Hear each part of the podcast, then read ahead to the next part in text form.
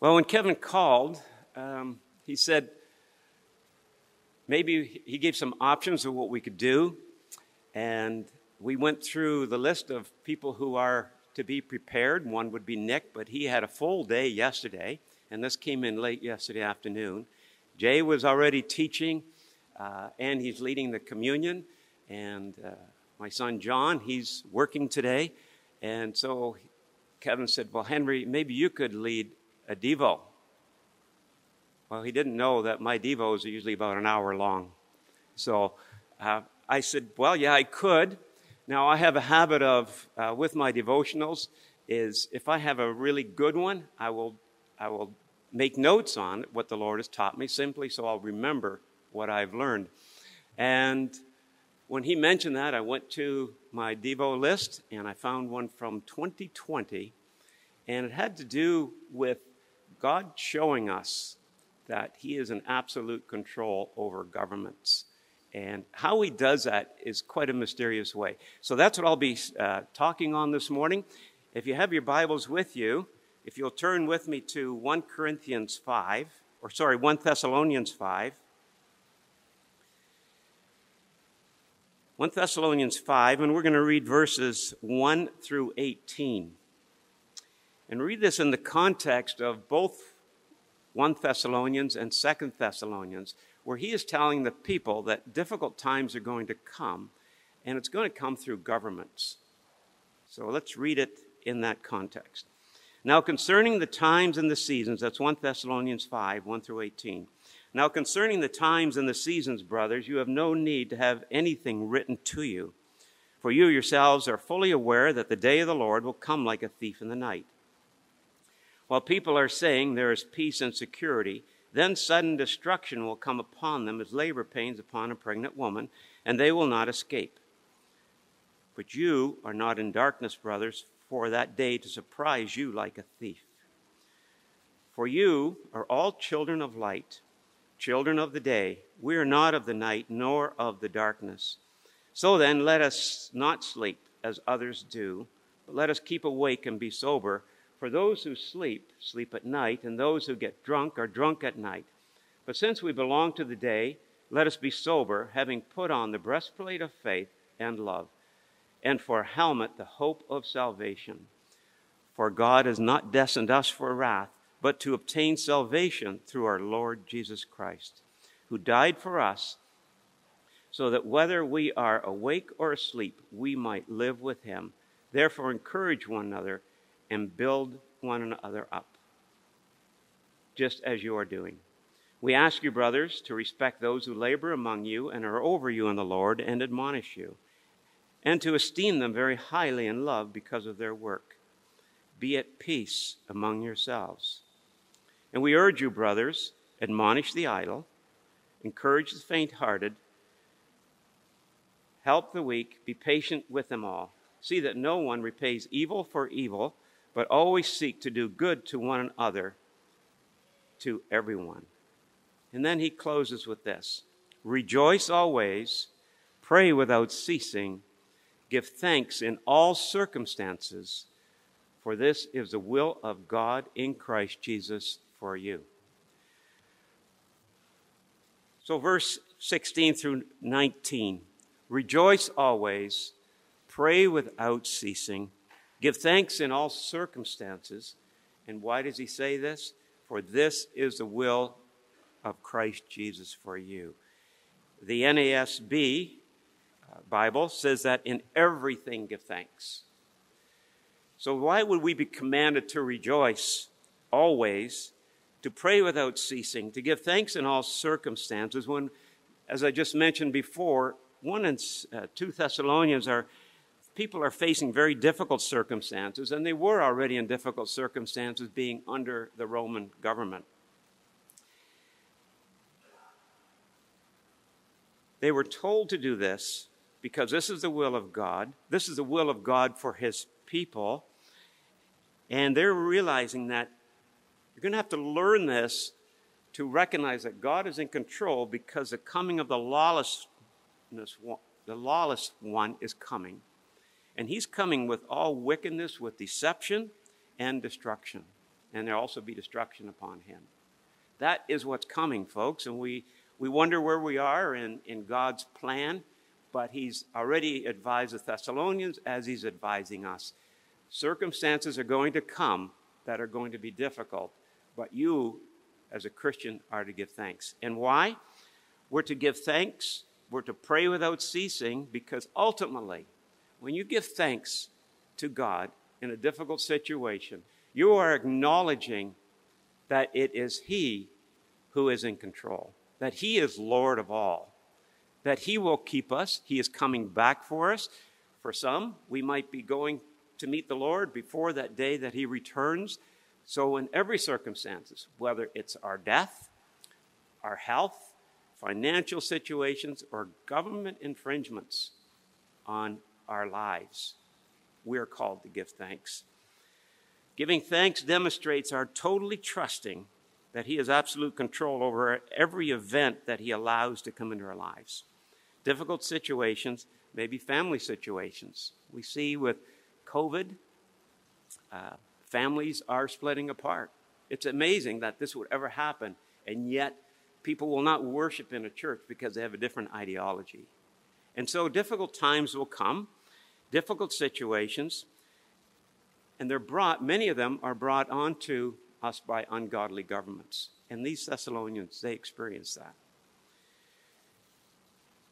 We've often read about Job in the Bible, and when you think of it, when the various things happened to him, they happened by God's permission, and it was different governments, different countries, tribes that came in and destroyed pretty well everything that he had. And then it was a storm that took out his children. And what does Job say? He says, The Lord gives and the Lord takes away. Blessed be the name of the Lord. That verse, by the way, happens to be on the tombstone of my older brother who lost two children, one through drowning, one suffocating in a grain wagon, a few years apart. And he put this on their tombstone. The Lord gives, the Lord uh, takes away. Blessed be the name of the Lord. That is a grateful spirit giving thanks in all circumstances. Now, God doesn't just give commands for the sake of giving commands when He tells us here to give thanks in every circumstance. He uses them to teach us who He is, and that's only by trusting Him that we have peace in every circumstances. And these are trying times that we live in, are they not?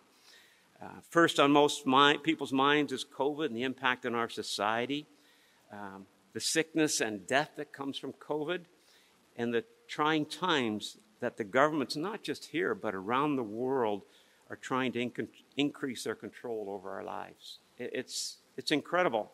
But God has given us many examples of how He rules the world, how He has absolute control over leaders and rulers. And then we read in Romans 15 that whatever was written in earlier times was written for our instruction, so that through our perseverance and encouragement of the scriptures, we might have hope. Folks, we need to keep that hope and trust in the Lord alive and growing if we're going to survive everything that's going to be coming at us. Well, let's try to discover some hopes. And the first part is from the Old Testament. And this is what struck me in uh, my devotion uh, over a year ago, seeing what's going on in governments here and elsewhere. And there's, there's a divine secret in Scripture. And it's, can you call it a secret when it's, it is from the Lord, so it is divine, but the world doesn't know about it. So it is a secret. But it's not for us, as he says in Thessalonians, who are the children of light. It's not a secret. We know, and that's to be our encouragement. So when I refer to this as a divine secret, it's because the world doesn't know it.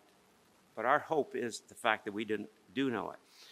And it's God who declares that He puts some governments up, Psalm 75, and He takes some governments down. It's totally in His control. Further, that there's no authority except from God, and those which exist are established by God. I think we're all familiar with that. And we know that even though governments rage, against God. God lets us know that He's in control. Now try to think of where the, this verse might be found. And I, I hope you many have it because it is our experience, has been experienced to the Thessalonians, and it is ours now. And this is what the scripture says. I'll give you a hint. It is in the Psalms. And when the nations rage and the peoples plot vain things, the kings of the earth set themselves and the rulers take counsel together against the Lord and against his anointed. Oh, okay, that's we know that's Christ, but we are in Christ, Christ is in us. So they are setting themselves against us also. But here's God. He says, He who sits in the heavens laughs, the Lord holds them in derision, and when he speaks to them in his wrath, and terrifying them in his fury, saying, As for me, I have set my king on Zion, my holy hill. Remember last week, Kevin's message about the rocks? People calling for the rocks to fall on them, and some people building bunkers, kind of going ahead of time. Um, he's going to terrify them in his fury. So, uh, what is this divine secret? And it's really many. In Corinthians, we also understand that the world cannot understand what's written in Scripture, but we, we have it given to us. How does the Lord direct kings and princes to fulfill his purposes? Obviously, in many ways, for that divine secret the world does not understand, but we do. And therefore, God commands us to give thanks in all circumstances. For this is the will of God for you. This is your testimony, folks, before your family, before your friends, before our community. We trust God. And this Thessalonians, again, is a reminder to the people do you really trust God? Examine yourself. And we'll be able to do that in a little while in communion. So here's some uh, ways that God uh, works in this corrupt world. And we think of some of the corrupt, very corrupt governments particularly in the Old Testament. And how does God uh, hold these people? We know from Proverbs 21 that the king's heart is like channels of water in the hands of the Lord. Uh, he turns it wherever he will. And you know how he does this? He often puts his people in high places. So we're going to examine just a few of them very briefly. Uh, a devotional does have to be brief, right? So we're going to consider a number of people uh, in the scripture. Can you think of any? Just ruminate in your own mind. Who has God used to change the king's hearts and direct them, just like uh, streams of water? Now, if you understand Proverbs 21 1, streams of water, people were uh, mostly agriculture. They had to have their own gardens and their own fields. And they would often have to irrigate and they would use um, little irrigation ditches. And with their shovels or spades, whatever they used, they could change the course of where that water went and what plants the water would, uh, would feed. And he says, the king's heart is like channels of water in the hands of the Lord, and he turns it wherever he will. Now, certainly, God works in mysterious ways, and he can do it just directly and just uh, mystically on people, but often he uses his people. So the first one we're going to look at is consider Joseph. And Pharaoh said to Joseph, See, I have set you over the land. Now, hang on here. Pharaoh was an ungodly leader, and the ones predecessors, or sorry, the ones after him, remember they, they were of such disposition they wanted to murder all the babies of of the Israelites. In our day, we have governments that want to murder all the babies even before they're born. So this is where God puts in Joseph, and and it's amazing. Now you look at the course of events that God used to bring Joseph into the second most powerful position in the then known civilized world.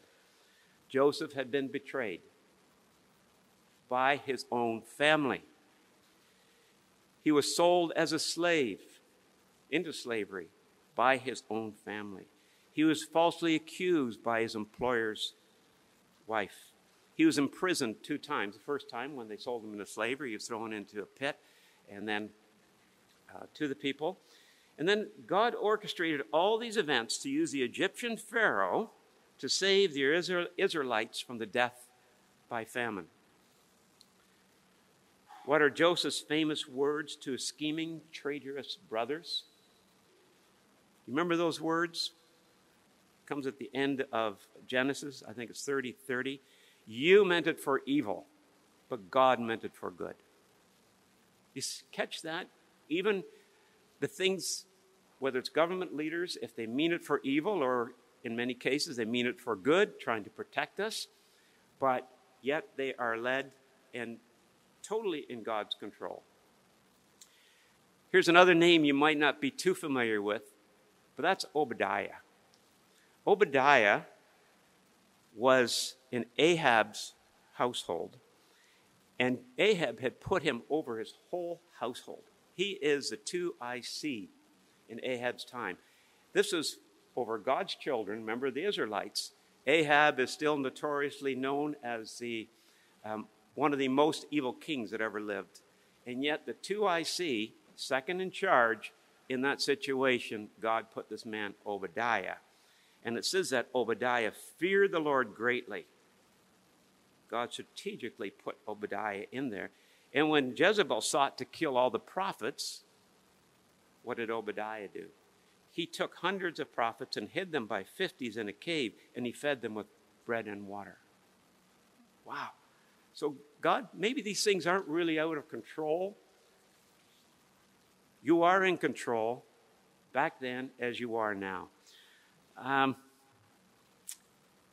in Absalom's time, there was, uh, remember Absalom and his conspiracies? Now, speak about conspiracies.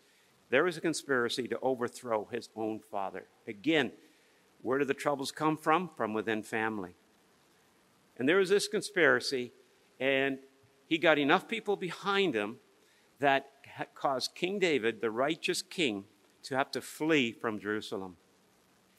Now, King David had a faithful counselor that actually was able to go back into the council room of Absalom. And it was through his counsel that overruled Absalom's own ungodly counselors that God changed the whole scenario. He had Absalom totally in his control. He had King David totally in his control. And he changed Absalom's mind on what to do through his counselor. God is there. He's in governments. He's the one who controls governments. Consider Daniel, and we're all familiar with Daniel. Uh, we read that his first test already came in 2 Daniel 14 when the king's bodyguard came to kill him because he didn't agree with the things that the government wanted from him. It's interesting when you read that Daniel's response was that he responded with discernment, discretion, and discernment. God gives us people discretion and discernment in every circumstance, how to respond. And that's what we want to do in our day and age, too. Uh, Esther, um, this king, uh, he was led by his counselors, Haman. Kevin preached on that some time ago, to destroy again all of God's people. And no doubt the people were all in fear, just like we think now. Maybe the world's just turning on Christians and we're in fear. Um, and this king didn't even know it, but he was led. God put a queen in his place, and God changed a most wicked king's mind through one of God's agents, who happened to be Queen Esther. God has his people in place. Consider Nehemiah, the cupbearer. Uh, can't even say that name. Artaxerxes. Uh, the Jews were slaves, and Nehemiah was the cupbearer. The cupbearer, in many cases, they say, is the closest associate man associated and closest friend to the king, because he has to test all the everything that he drinks, make sure somebody hasn't poisoned it. So we see all these people uh, that are in God's in the in the company of of our government leaders, and God is in control.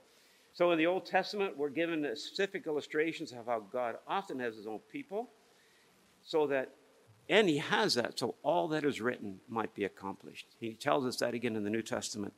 Knowing this, that God's people are instructed, I should say, because we know this, we're instructed as God's people to give thanks in every circumstance.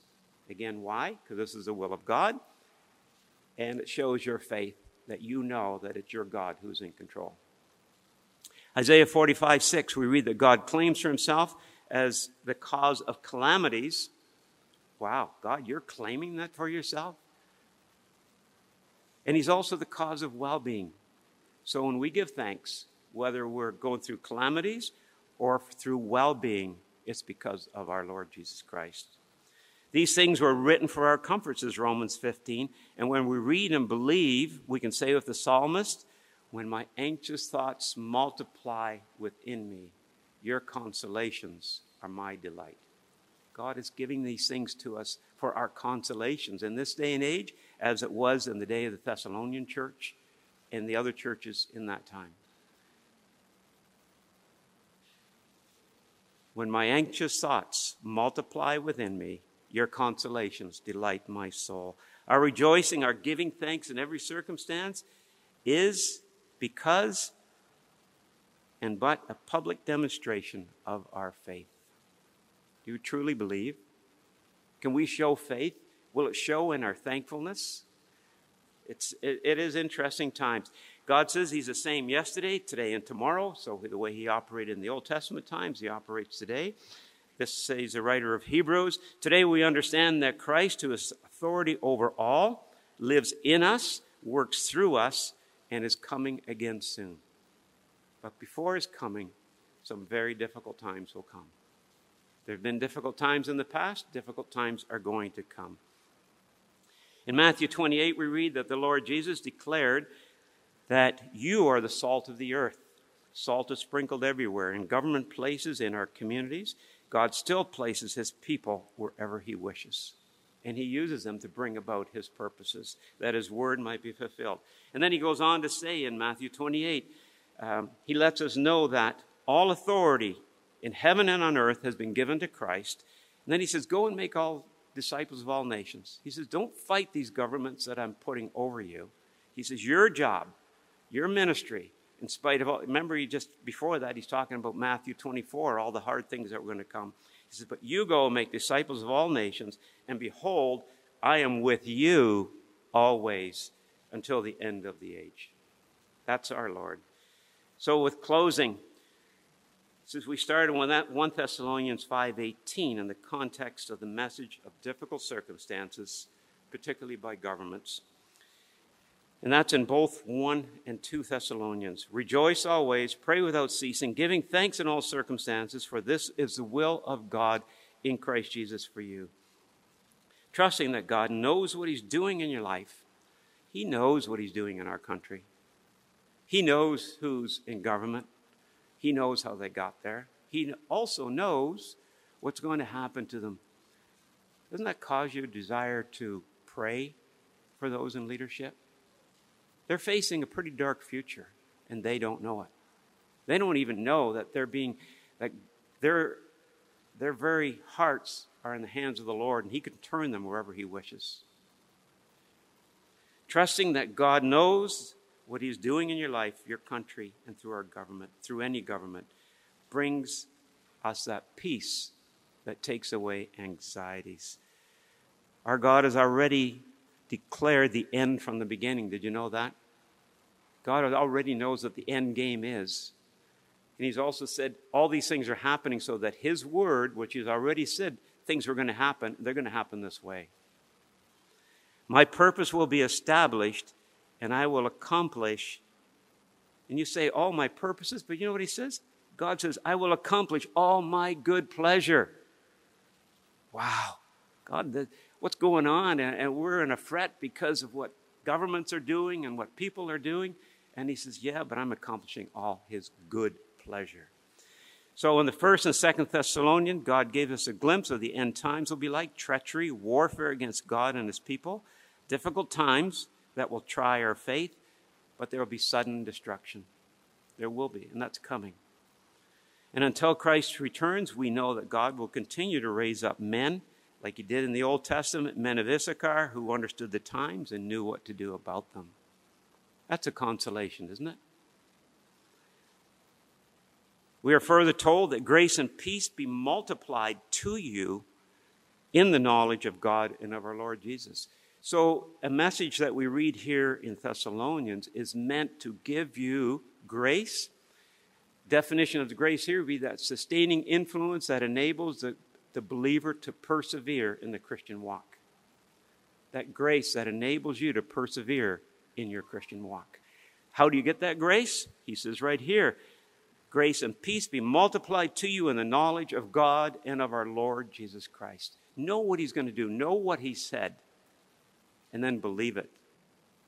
For the righteous shall live by faith, trusting God.